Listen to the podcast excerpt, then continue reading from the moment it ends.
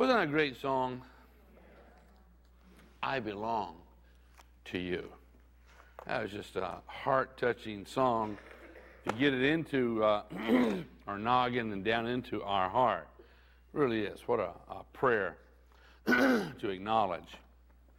We know, uh, we started, this is actually part three. You know, this is the third week we've been talking about what on earth am I here for?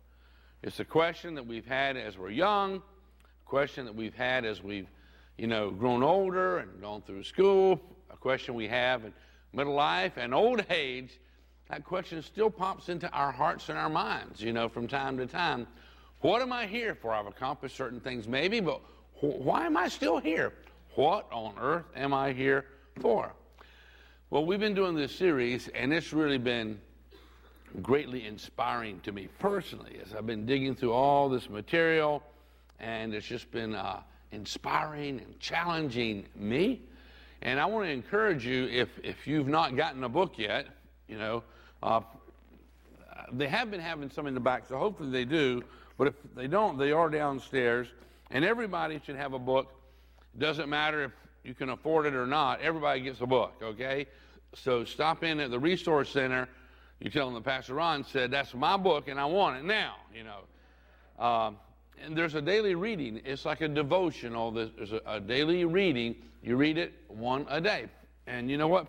I got an awesome deal going on in my life. You know, Susan is going to read it.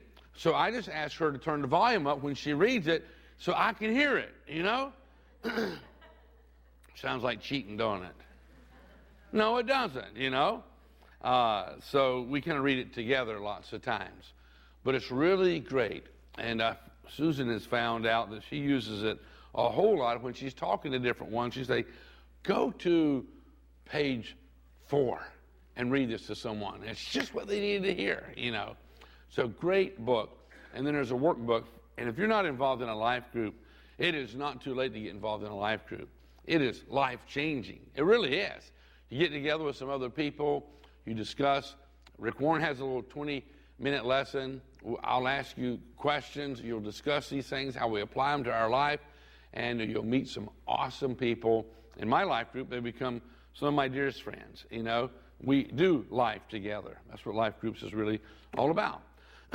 so, part three what on earth am I here for? Um, you're called to belong. That's what we're talking about today. That song was so appropriate. You know, I belong to you. But we are called. God has called us to belong. That's what I want to talk about. Last week, you know, we talked about the first calling. You're called to be uh, loved. Okay, at least one person remember what we talked about.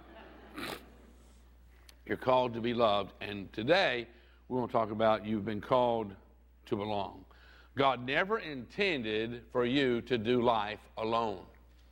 That was not part of His plan, ever has been. You know, you've been called to be loved, and you, you've, you, you've been called to belong, to, to belong to, to His family, to, to belong to His church, which will go on and on and on and on and on and on and on forever.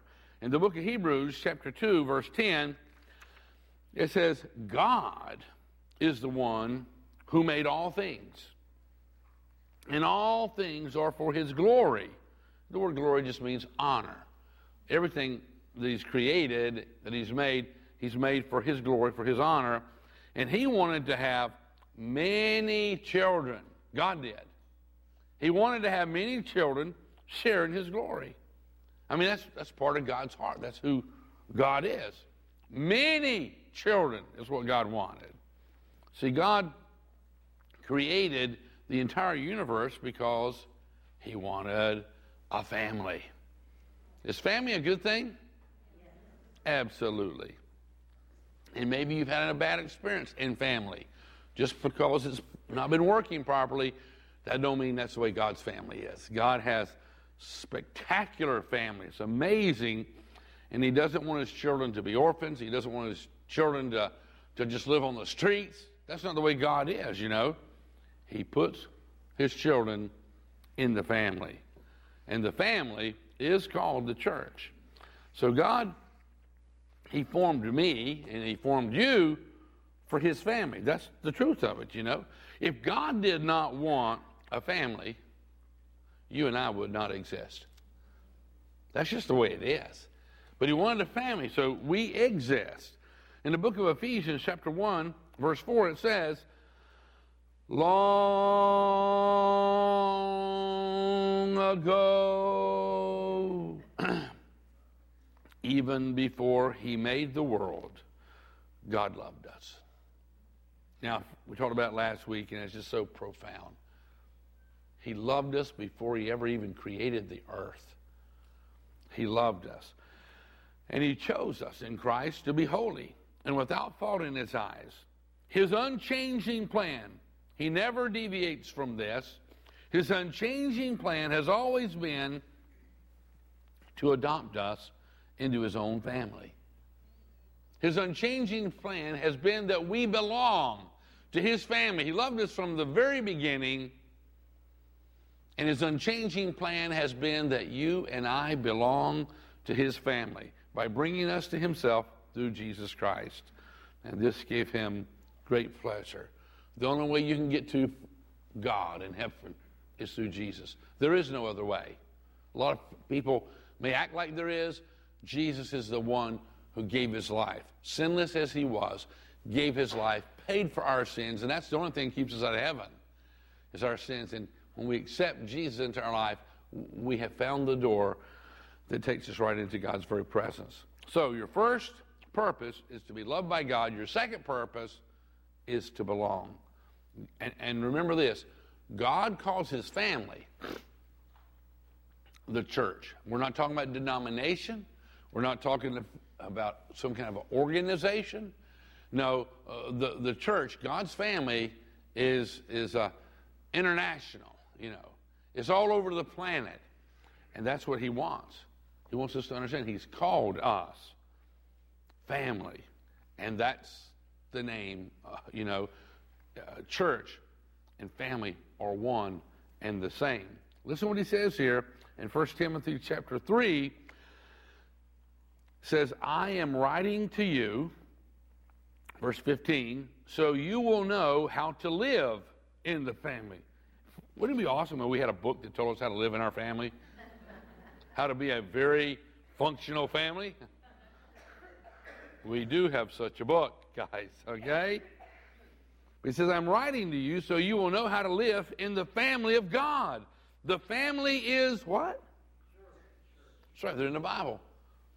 The family, that family is the church. The family of God is referred to as the church of the living God, the support and the foundation of truth. Remember this God's family is called the church, and you have been called to belong. Ephesians chapter 2, verse 19, it says, So now you are no longer visitors or strangers now you are citizens together with God's holy people. You belong to God's family. Do y'all see that? You belong. God called you to belong to his family, you know.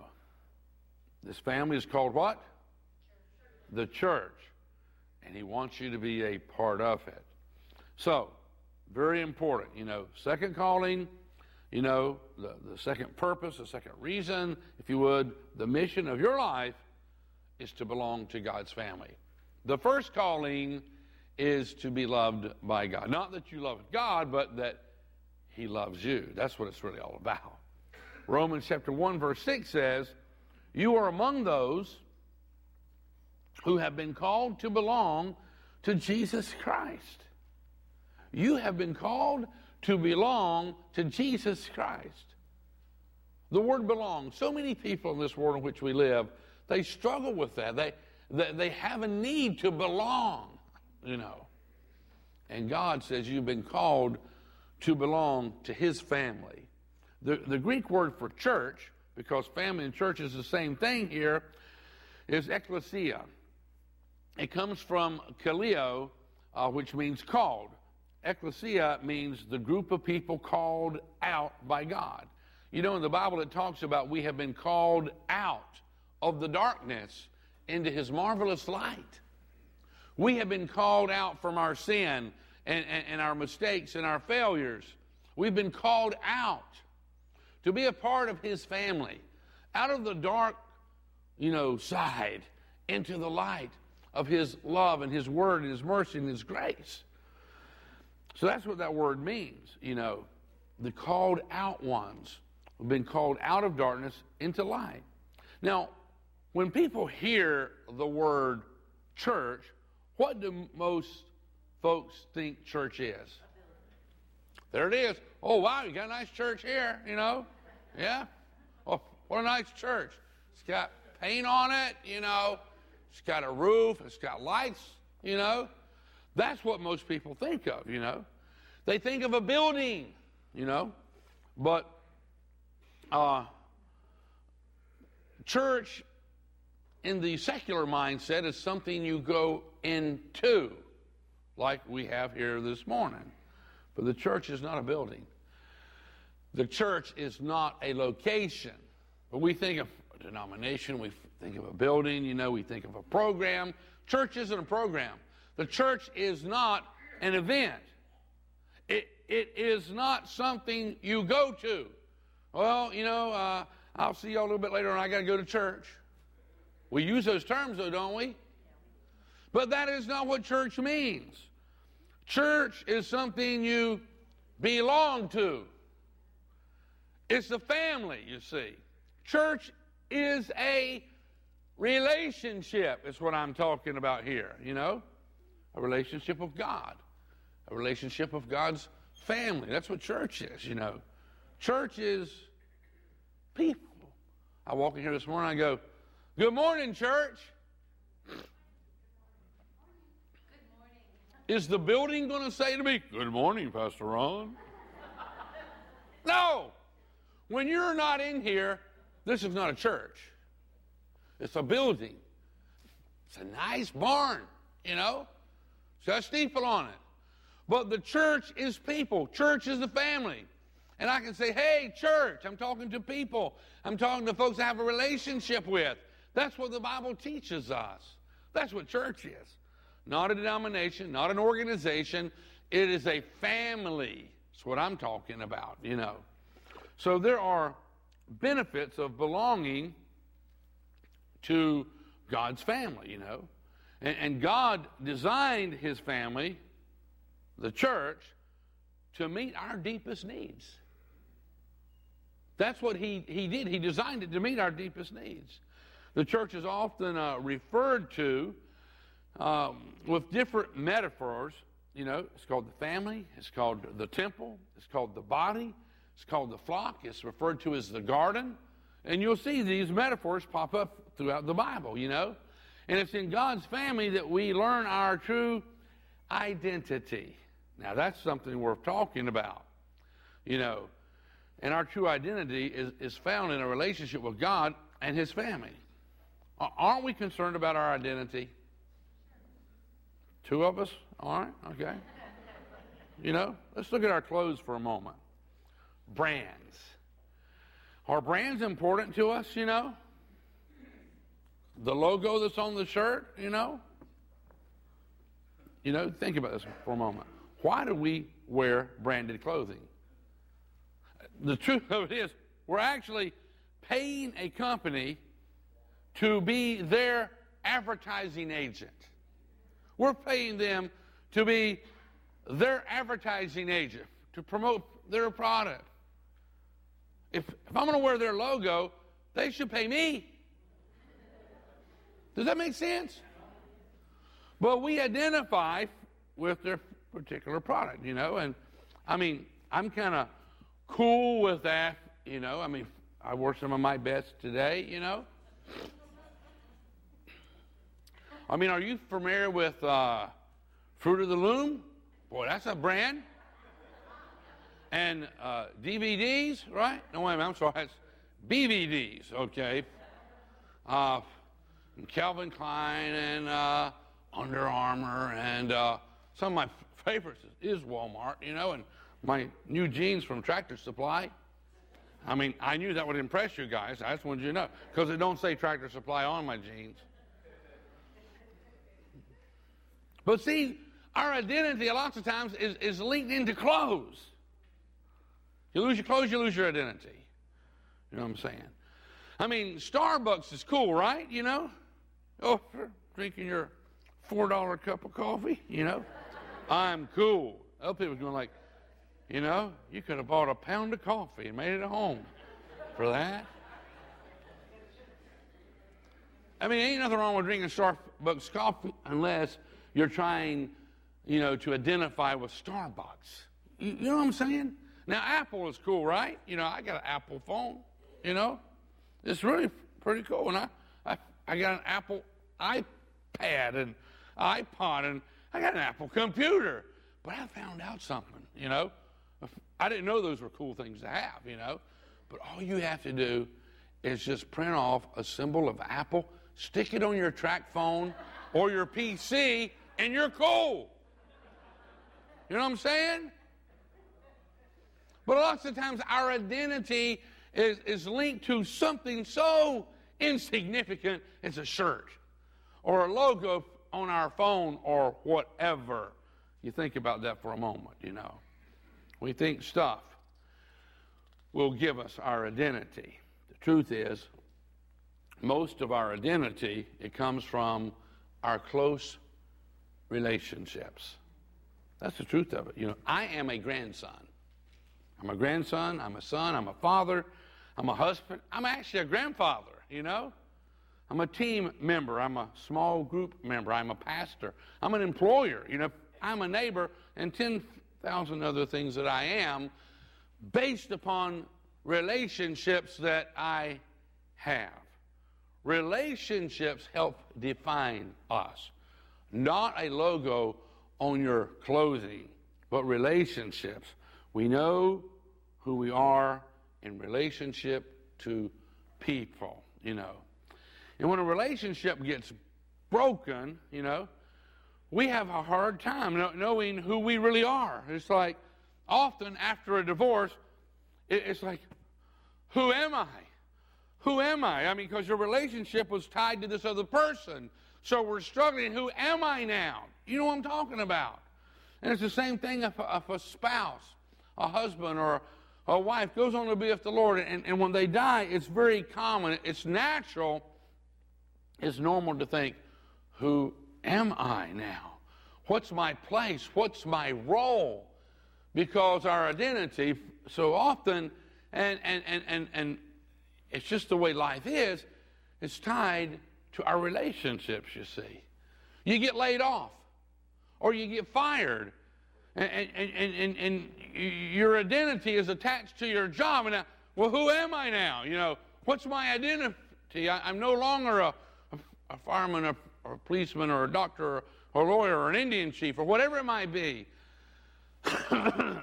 Because, see, our identity is attached to, excuse me, relationships.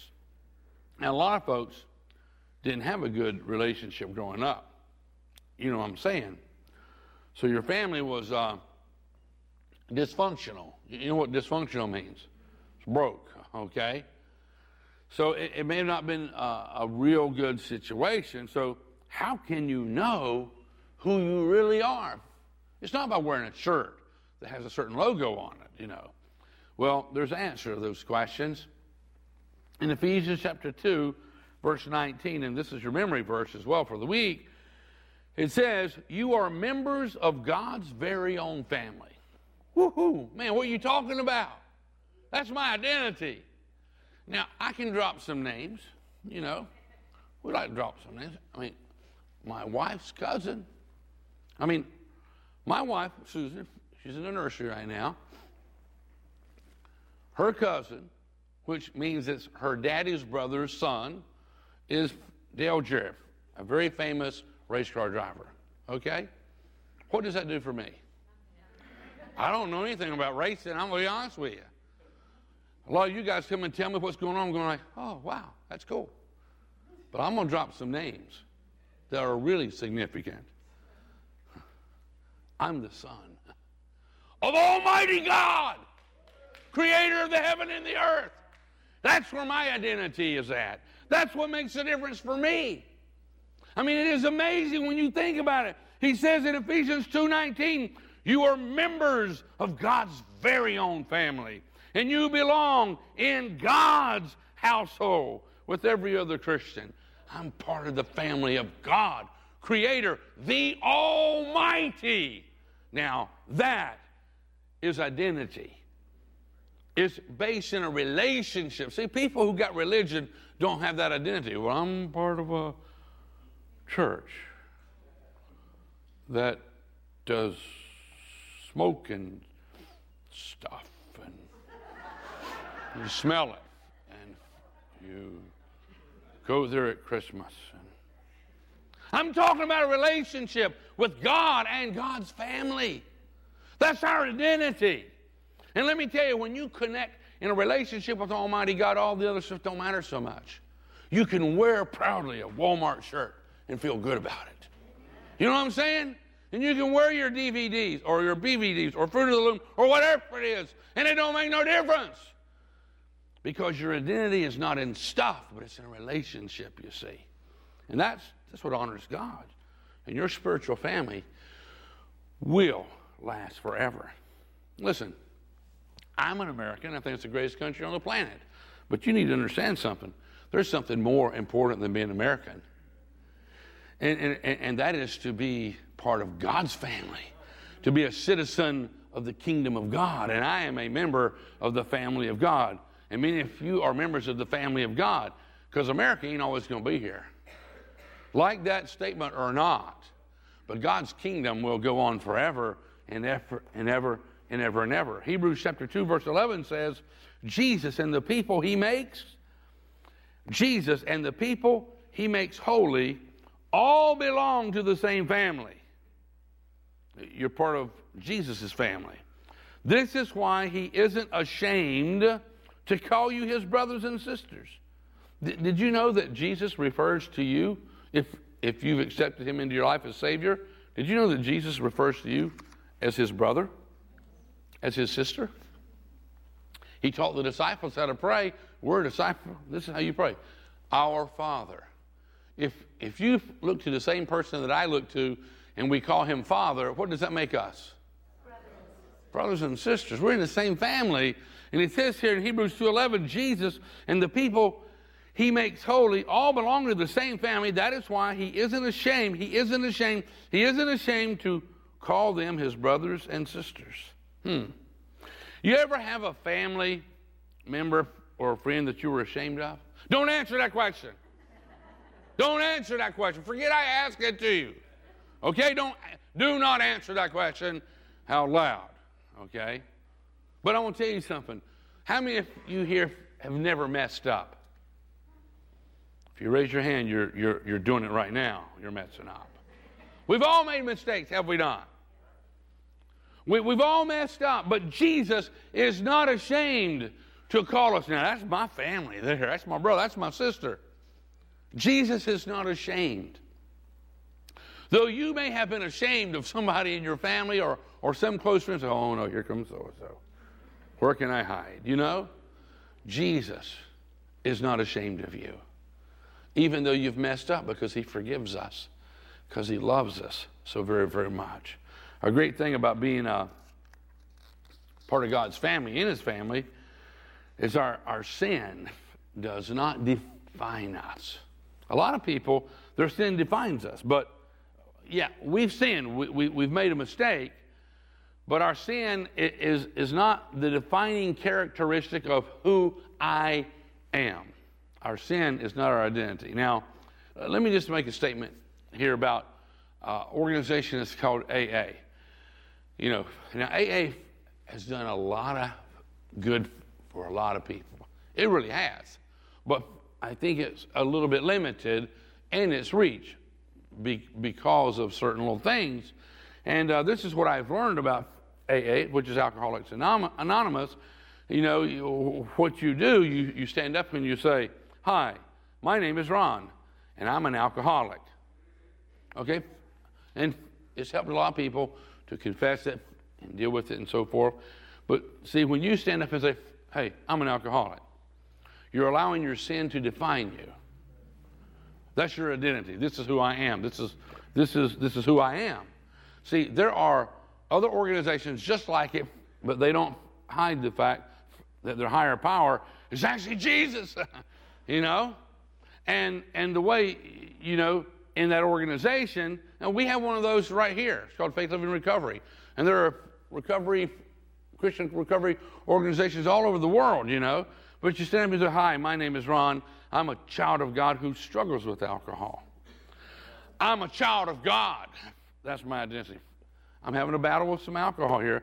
See, there is a difference between saying I struggle with lying versus saying I'm a liar. There's a difference. Now, don't misunderstand me. These organizations all do some good. They really do. But I am challenging you not to let your sin define who you are. Let your relationship, hey, I'm a child of God. I'm struggling with this, but I am a child of God. And God has forgiven me. And he says, if any man's in Christ, he becomes a new creature. The old things have passed away. Behold, all things have become new. So it's really important to understand that. Belonging to God's family, we will learn our true identity, who we are. Some families advertise. Did you know their identity? And you've probably seen this. They, have a family symbol or they have a crest of some kind. You know, Scottish people, you know, they, they define fa- their family by a certain plaid. You know, that's, that's their family plaid. And there's a lot of groups who have some kind of a mark that symbolizes them, you know, kind of brands them. I mean, gangs have certain similar tattoos and, and they wear certain colors and they identify with each other because of those things.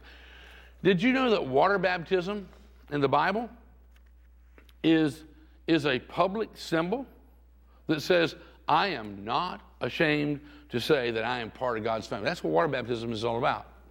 I'm not ashamed to be part of God's family. I don't understand it all, but I'm in, you know. And I'm going to learn more. I'm part of the family. What baby shows up in your family, you know, he's like two days old, he understands everything about the family? He doesn't, but he's there, you know. Well, water baptism is a symbol that says, hey, I'm in. Part of the family, I'm unashamed of it. In the book of Acts, it says, chapter 2, verse 41, those who believed that Peter, uh, those who believed what Peter said, they were baptized and they added to the church. And what is the church? It's God's family. And they were added to the church that day about 3,000 in all. You know, our first metaphor, we are a family. That, that's the truth of it. Uh, the second I want to talk about is uh, we're a temple. And the Bible refers to us as a temple. 1 Corinthians chapter 3, verse 16 says, Don't you realize that all of you together are the temple of God? And his spirit lives in you. We're talking about the church. We're talking about the family. He says, We are the temple of God, and He lives in us. That's what it's talking about. Did you know when you go home, God is not here in this building just waiting for you to come back? You understand that? He goes with you. Our bodies is a temple of the Holy Spirit. The Bible is very clear about that. Have you ever been to Lowe's? Home Depot. I mean, you can just wander around those places for days, can't you? You know? Some of the guys are going, Yeah, wow, that's cool, man. Yes, you know? Well, the parts and the pieces and, and all the components for a beautiful house are right there at Home Depot. Right there at Lowe's, you know? But Luther like a great big mess because they ain't connected. You know what I'm saying? They don't really belong yet. They're just laying in a rack. Well, I wonder what that is. You know? It's a piece, it's a part of a beautiful home that will accommodate a, a wonderful family, you know. But all those pieces at Home Depot and Lowe's, they really don't make a difference when they're disconnected. You know what I'm talking about, you know? When they get connected, man, they're committed to the other parts. You know, something happens. No longer spectator, but participator. I'm participating in an awesome temple and an awesome house. I'm connected, and being connected makes a huge difference. God used a temple to illustrate this, what it's like to be in his family, the church. Because, see, in a building, all the connected parts, you know, they support each other. This supports this, and this supports that, and this supports that, and and although this building was made in 18, built in 1873, when other new buildings have caved in under the weight of snow, this whole building is well supported because all the pieces are properly connected. You know what I'm talking about? They belong. The beam, this in this wall, and those in the ceiling, they belong there. They're connected there so you and I can live here, fellowship here, worship here. It's really amazing when you think about it. The book of Ephesians, chapter 2, verse 21, it says, In Christ, in Christ, I'm in a relationship with Christ, the whole building is joined together and rises to become a holy temple. See, when we're connected, when we're in Christ, the whole building, the whole family, if you would, is joined together and rises to become a holy temple in the Lord. And in Him, in a relationship with Him, you two are being built together to become a dwelling in which God lives by His Spirit. Disconnected offers no support. But when we're connected to the family of God, man, there is strength and there is support there. There's stability when we are connected. But if you're not connected, it's like Home Depot. You know? Well, I wonder what that would go to one day, you know? I wonder what that is, you know? Right now, it's just a big old mess down there, to be honest with you. You know what I'm talking about? See, you were not meant to go through life disconnected.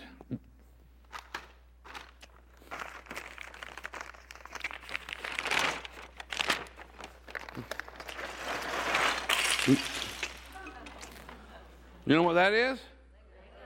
Legos. Now, James probably has enough Legos to cover this stage with. I asked him I wanted to borrow some, and that's all he let me have. because he has all these other ones that are connected, and they're battleships, and they're airplanes, and they're this and that. Do you know what I'm saying? But what does this look like here? Something you can trip over and break your neck, you know? Some mess because they're disconnected. But see, even since we were little kids, since I was a little kid, I've been learning about connecting. I mean, I had Lincoln Logs. Anybody remember Lincoln Logs? Oh, they were awesome, you know. Still have some, you know. Tinker Toys. And my all time favorite, Erector sets. They were metal, you know, no plastic stuff, you know. Metal, little nuts and bolts. Although the plastic is probably stronger than the metal in the whole erector set. You know what I'm saying? And Legos. We understand. And all of these things teach us to be connected. Because if they're disconnected, they don't do nothing. It's like Home Depot with a bunch of stuff on shelves there. It don't do nothing, but you start connecting them, man, you make something beautiful. You make something awesome. It reaches its full potential, you know. These things were designed to be connected. You were designed to be connected, to belong to God's family, to His church. You, are the temple of God. God doesn't live in a building, He lives in His people, to be honest with you this is true. You are God's Lego set. And He wants you to be connected. Romans chapter 1, verse 12 says, I want us to help each other with the faith we have. I mean, that, that offers great support and stability. It says, I want us to help each other with the faith we have. Your faith will help me, and my faith will help you. You know, It's like this beam will help that one, and that one will help this one, and that one will help that one. And you can build something that has a purpose, you see. And that's what he's talking about here. See, many parts um, that are well connected can accomplish something. But, you know, many parts disconnected will accomplish nothing. So you something to stumble on in the dark, you know. And God never intended you to do life alone. Romans chapter 12, verse 4, it says, Just as there are many parts to our bodies, so it is with Christ's body. Wow, this is interesting. The metaphor is talking about the body, and we understand we got many parts. Just as there are many parts to our bodies, so it is with Christ's body. We're all parts of it, talking about Christ's body. It takes every one of us, let's read this together. It takes every one of us to make it complete. Do, you understand that?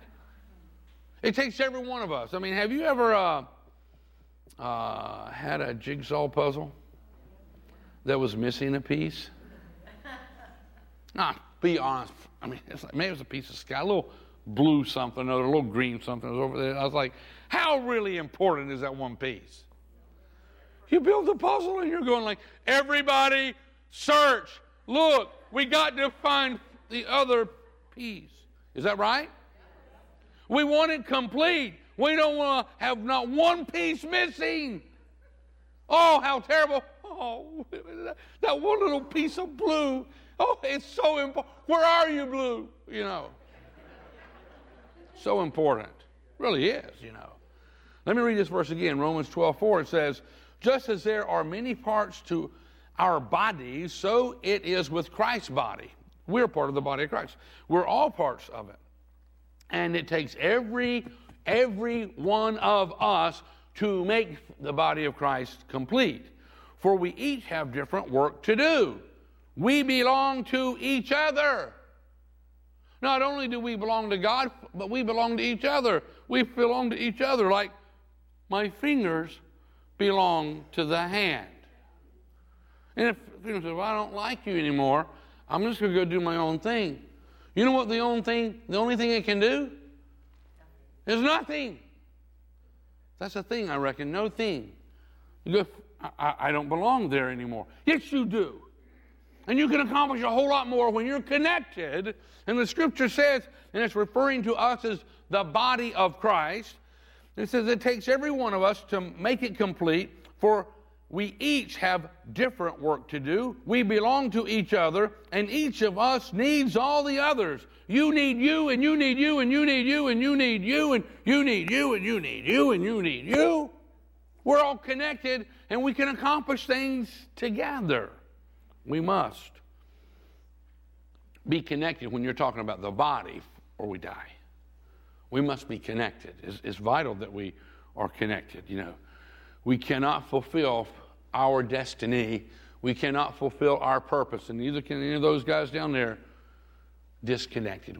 We just can't fulfill it, you know? We belong to God. And we belong to God's family. We belong to his church. We belong to his body, usually. It says in 1 Corinthians chapter 12, verse 15, it says, if your foot says, now can you imagine if your foot could talk?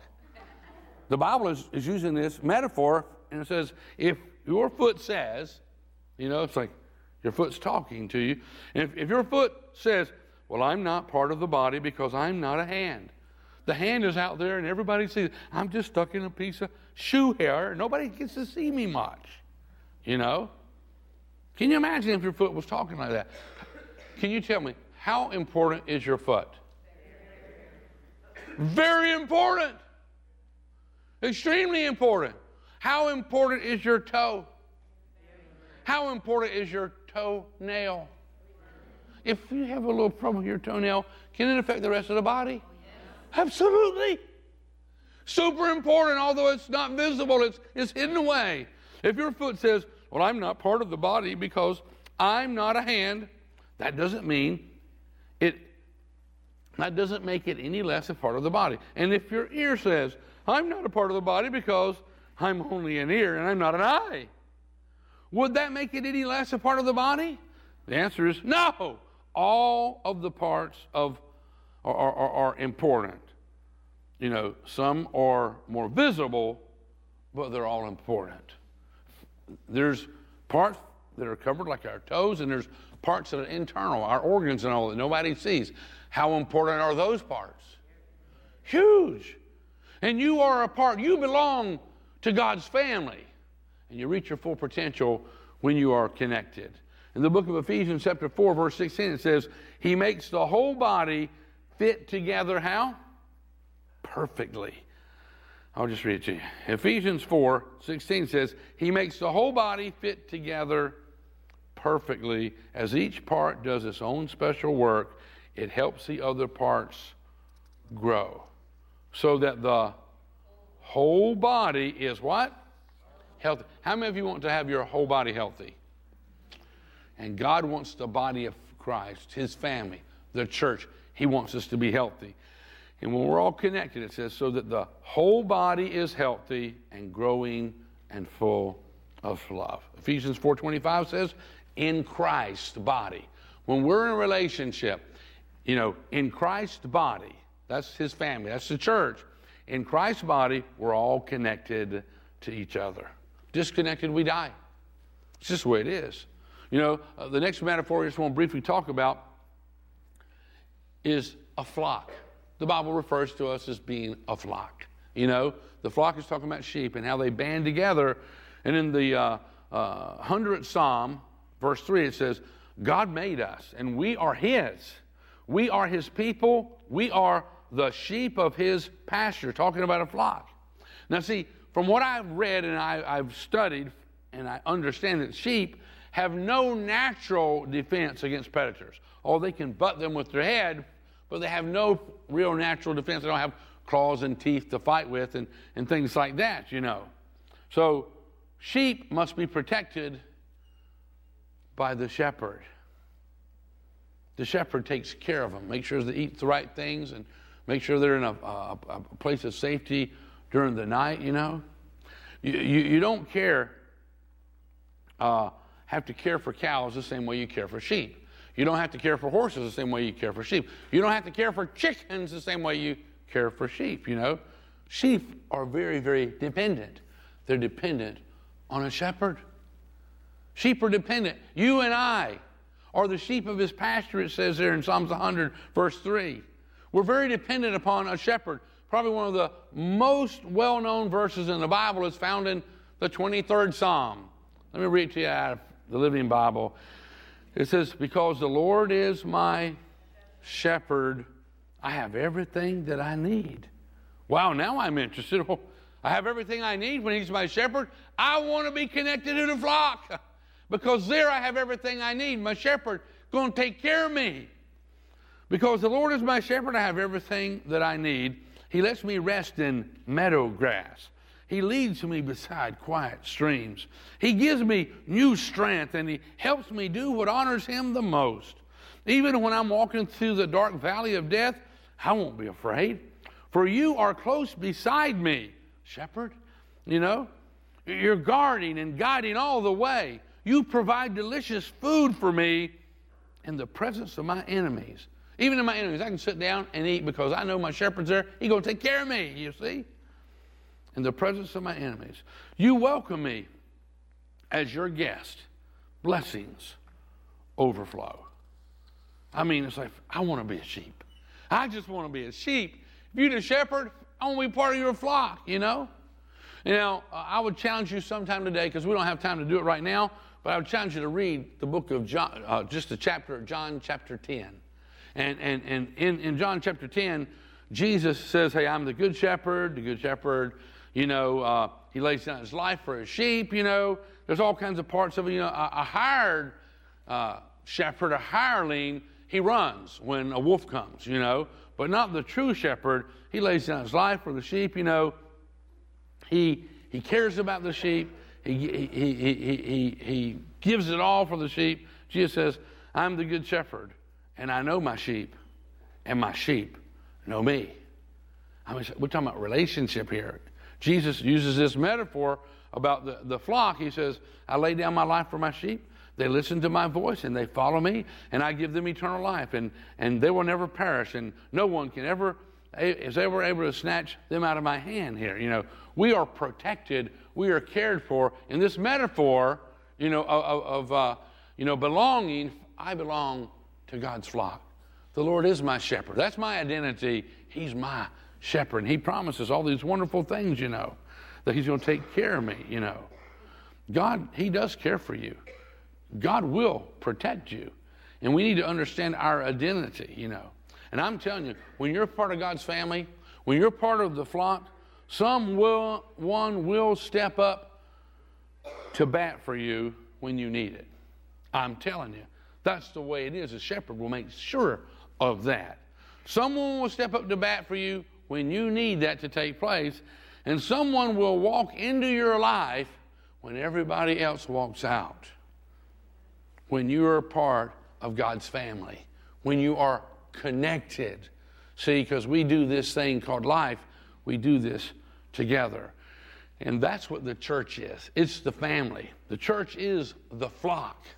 We really are. All these wonderful metaphors help us to grasp the reality of this. Now, listen to what the Bible says to pastors. This is pretty, pretty heavy kinds of stuff.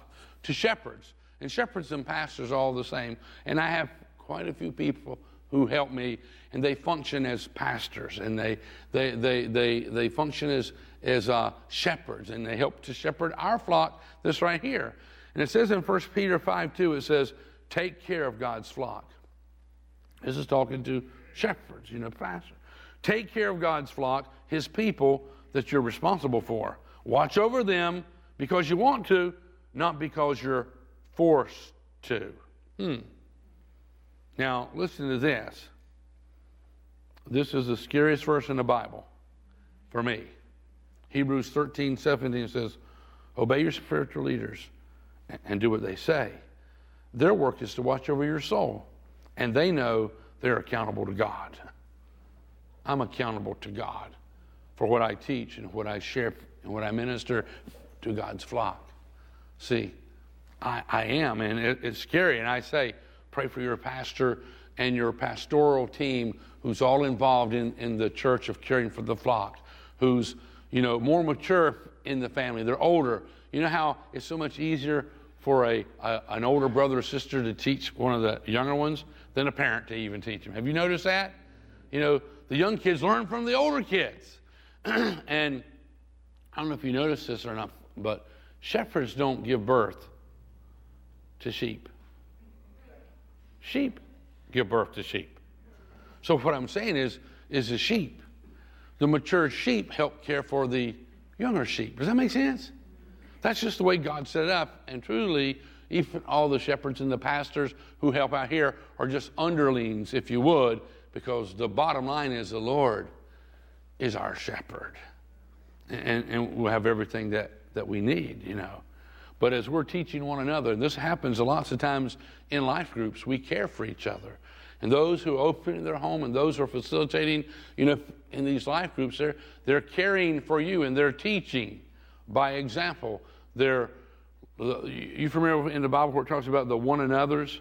To love one another, to care for one another, to help one another, encourage one another. There's a whole bunch of one another's there that we do because we belong. And we want to help those who are disconnected. We want to kind of put all the pieces together and we want to demonstrate to them what God's plan and His purpose is. In Galatians chapter 6, verse 2, it says, Share each other's blessings and, uh, what's it say? Share each other's troubles and problems. And in this way, you obey the law of Christ. Does anybody know what the law of Christ is? Love your neighbor as yourself. Love your neighbor the same way you, you love you. You know, if, if you get cold, you put on a sweater. If your neighbor gets cold, give him your sweater. You know what I'm talking about. This is what Jesus does. Goes and finds another sweater, you know? Share each other's troubles and, and problems. And in this way, you obey the law of Christ. 1 Thessalonians 5.11 says, encourage each other and give each other strength. When you encourage someone, you're giving them strength. And the awesome thing about giving strength away when you give some of your strength away, you don't have less. You actually end up having more. That's just the truth of it. You, you invest a little bit of time to encourage somebody else, wow, it encourages you. If, if ever go to see somebody, well, I'm just going to stop by and see somebody to encourage them, and you're the one who's encouraged? Well, if you haven't done that, you need to sign up for some of the things that we do because we do a lot of that, and you're always encouraged when you try to encourage somebody else. Um, question. You don't have to answer this question out loud, but who's looking after you? Second question Who are you looking out for? Who are you in a relationship with as a, a mature sheep, if you would, a mature brother or sister in the family of God? Who are you looking out for? Who are you trying to get connected to the rest of the body? Think about this for just a moment. And this is something that's just absolutely astounding and amazing. Your hurts and your habits and your hang-ups, your sins, your mistakes, your weaknesses, the thing that if the public found out about you, you'd be terribly embarrassed. If people knew the things that you've been through and the things that you've done, it would so embarrass you. But in the body of Christ, we share our past. Honey, I wrestle with the same thing. You do? You mean I'm not just weird? No. And let me share some of the things that I've learned how to be victorious in these areas. And sister so and so, brother so and so, would y'all come over here? No. You've had that going on in your life too? Yes. Does that encourage? And it strengthens the one who shares it. The Bible says we overcome by the blood of the Lamb and the word of our testimony. So when we share what in the world would be so embarrassed, I'm ashamed to have to tell you that I'm human. You know, it's like people go, Well, if there's hope for you, maybe there's hope for me. And you've been through some horrible things that you just don't want nobody to know about. But when you share them in a life group setting, in a small group setting, people go, Thank you so much for telling me that. I, I thought that I was just crazy or I was just something weird or something. Like, I see there's hope now. See? God uses those things in our past, though the devil tried to take us out with, but we can share those things and it gives hope and encouragement and strength to other people. It's pretty amazing when you think about it. Well, our final, and we need to unplug here, metaphor is the garden. And if you'll just go read John chapter 15 today, where Jesus talks about He's the vine, the Father is the gardener, you're the branch. When your branch connected to the vine, productive. You reach your full potential. You produce a lot of fruit. When vine is Jesus, is connected with the branch. But if branch is cut off of the vine, what happens? Branch dies. It dies. Disconnected, it's a mess. But when the branch, you, are connected to the vine, and, and the Father is the gardener, you know, he's trying to get us all connected. He, he's trying to, to help us reach our full potential and be productive like a grapevine is going to be later on in the fall. You know, I pruned some grapevines the other day. If you looked at my grapevines, Pastor, you waited really late to prune those things. I did. I know that. You know, it looks like a stick out there now, just a dry stick. But I've done this every, every year, and it's like it will blossom and bloom and it'll have all these luscious green leaves and it'll have great big clusters of grapes hanging down from there. And the Father wants you to be productive and be fruitful. That's what He wants from all of us. So that's in John chapter 15. If you read that today, it would greatly inspire you, you know. Remember this you belong to God and you belong to God's family. Stay connected. Now, teenagers who are here, if there are any, there was a, a lot here last night going to our Epic Youth Ministry that was awesome. But I want you to understand if you're a young person, your gifts and you are just as important as any adult has ever been. You are really, really, really, really, really, really important. And I cannot challenge enough to serve God and serve God's family. It's so important to reach your full potential. If you live the life that God made you to live, think about this you need power. You need power to live on. You need people to live with. You need principles to live by. You need a plan to live out. And you need a purpose to live for. Stay connected to God's family. Reach your full potential. Be productive. Make a difference. Make your life count. And that only happens when we remain connected to God's family. And that's the church. And I'm telling you, it's the church that is the hope of the world. The church is the hope of the world, not politics. It's not economics that's the hope of the world. It's not education that's the hope of the world. It really is not. But it's the church, it's the family of God, it's God and His family that is the hope of the world. And I challenge you, young and old alike, get involved, get connected, stay connected. Now, I want to draw an imaginary line. Can you imagine someone draws an imagine they draw a line. You're imagining the line that's drawn in the sand. And Jesus is on this side and he says, Hey, you want to get connected? You want to get involved? You want to reach your full potential? Step across that line, you know. And that's what I want to challenge you to do today. Let's bow our heads if we could. Again, I want you to see that line in your imagination that Christ has drawn in the sand. And he says, You belong on this side. Come out of the darkness, come over on my side. You belong. I loved you from the beginning. You belong in my family. You belong here. Would you step across the line? Because he'll never force you to step across that line. But it is a choice. And he invites you to step across that line. If you're willing to step across that line this morning, I want you to see it in your mind as we pray together. I want you to imagine yourself. You're getting up, you're walking, you're stepping across that line, and Jesus is embracing you. He's welcoming you as part of his family. And he's going to help you reach your full potential. That's what he's after for you. Would you pray with me right now? Those of you who know him, reaffirm your faith. Those of you who just want to know him, Join us as we pray right now together. Dear Heavenly Father, I want to reach my potential, my full potential. I believe you love me. I believe you have awesome plans for the rest of my life. I choose this day to step across that line, to embrace you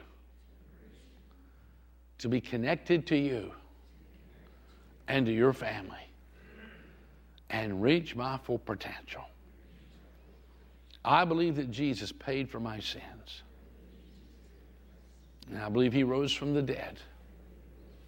And I believe he's knocking at the door of my life. And I open that door. And I welcome Jesus as my Savior, as my Lord, and as my King. I'm sorry for my sinful ways. And I turn from those things. And I choose this day to live my life in a way that will honor you and help others get connected. In Jesus' name, amen and amen. You're going to leave in just a couple of moments, and uh, if you prayed with me just now for the very first time and you welcome Christ into your life, stop at our connections desk on your way out. We've got a little gift bag. It's got a, a, movie and a Bible and some other little goodies that I believe would inspire you. It's yours. Just tell them, hey, I want that gift bag Pastor Ron was talking about. And if you're a guest, we have a beautiful little gift back there for all of our guests who's here for the first time. Let them know you're a guest. They'll give that to you. It's just one of our ways of saying thank you for coming, and we hope you come back. We're going to continue along this line next weekend. And uh, it is not too late to get involved in a life group. I'm telling you, you will never regret it. You'll be saying, Thank you, thank you, thank you for encouraging me to be in a life group. We have uh, over 200 people who are in life groups right now. And Mike, uh, Mike, you back there? Mike Kane is our life group director. He's over all that, and he'll help you get connected in a, a good life group. And uh, he'll get you a book you know, in a workbook. And this right here, it's just a, a daily devotion that you'll just read one a day, and it is so inspiring. You will never regret the investment of time. And we found out it really works out good. If a member of your family would like to read for everybody, that works out good. but you can also get an app on your phone that'll read it for you as well. So we live in a high tech world, don't we? Check it out. Uh, if you need some prayer, there'll be some folks around the altar up here who would love to pray with you. And would you greet one another on your way out? God bless you. You are dismissed. Oh, don't forget this. If there's a grammatical error on the uh, weekly challenge, it's totally my fault. And there is an error. So read it, see if you can figure it out. It says, I will strive this week to discover where to get involved and to how to remove one of those twos and how to better connect with my spiritual family, the church. If you agree with that, check it off, drop it in the tithe box. God bless you. You are dismissed.